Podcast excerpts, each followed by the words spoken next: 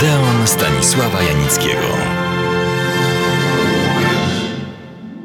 Dzisiejszy Odeon będzie na wesoło. Wszak historia filmu to nie tylko sprawy poważne, wielkie dzieła, jeszcze większe skandale. To też życie codzienne, wcale nie takie znowu nudne, ale specjalnie ubarwiają je anegdoty o sławnych filmowcach.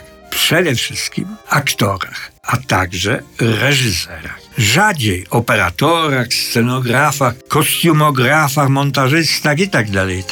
Specjalną rolę pełnią dziennikarze. Wszak to oni opisują, rozpowszechniają owe zabawne, choć czasami zdumiewające, a czasami bolesne fakty z życia sław dziesiątej muzy. Niestety dzisiaj niektóre pyszne anegdoty wymagają pewnych wyjaśnień. Już pierwsza, którą zaraz przytoczę, ale jeszcze tylko dodam, że on, jeden z najznakomitszych scenarzystów, który był ważnym współtwórcą jednego z najwspanialszych, najwartościowszych nurtów w historii kina, mianowicie włoskiego nurtu zwanego neorealizmem, nazywał się Cesare Zavattini. Może niektórzy słuchacze widzieli i pamiętają takie arcydzieła, nie przesadzam, jak Dzieci ulicy, Złodzieje rowerów, Cud w Mediolanie, Umberto D., wszystkie nominowane do Oscarów. I jego późniejsze filmy to klasyka światowego kina, chociażby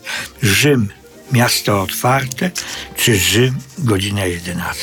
No, już wiemy, o kim mowa. Małe włoskie osiedle Luzzara niczym się nie różni od setek innych miasteczek we Włoszech. Jednak fakt, że do swych stałych mieszkańców zalicza ono jednego z najwybitniejszych filmowców, Cesare Zavattiniego, wystarcza, by Luzzara była często na ustach tysięcy ludzi i na szpaltach prasy. Ostatnio Zavattini urządził w miasteczku konkurs na najlepszą miejscową anegdotę. W tym celu zaprosił swoich przyjaciół, wybitnych pisarzy, filmowców, aktorów, by zasiedli w jury konkursu. Zaś do mieszkańców zaapelował o zgłaszanie anegdot. Zgłoszono ich przeszło 800.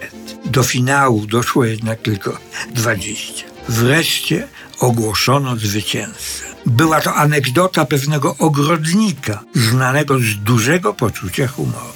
Otrzymał on też nagrodę w postaci złotego medalu i 2 kręgów sera parmezańskiego.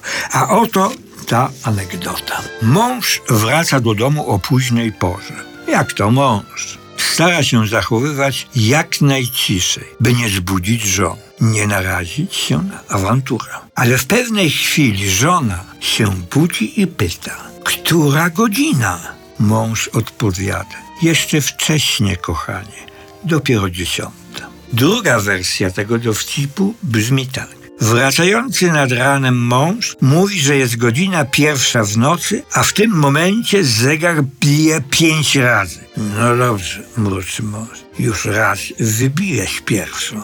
Nie potrzeba powtarzać tego 5 razy. Zakończenie konkursu na najlepszą anegdotę odbyło się w miejscowym teatrze, gdzie wieczorem po ogłoszeniu wyników znany aktor Alberto Sordi odczytał wyróżniający się żart. Jak podaje prasa włoska, Zavattini zamierza zorganizować podobną imprezę w skali ogólnokrajowej, z tym, że finały odbywałyby się w jego ukochanej Luzzarze. Przyznam, że dalszych żartów Zavattiniego nie znalazłem. Natomiast znalazłem krótki wywiad z Humpreyem Bogartem, znakomitym aktorem amerykańskim.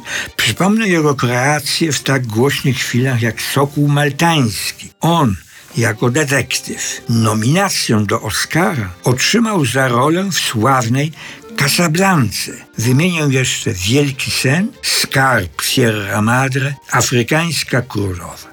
Wtedy otrzymał Oscara i poznał swą przyszłą żonę, Lauren Bacall. A ja zapraszam Państwa do następnego Odeonu już za tydzień.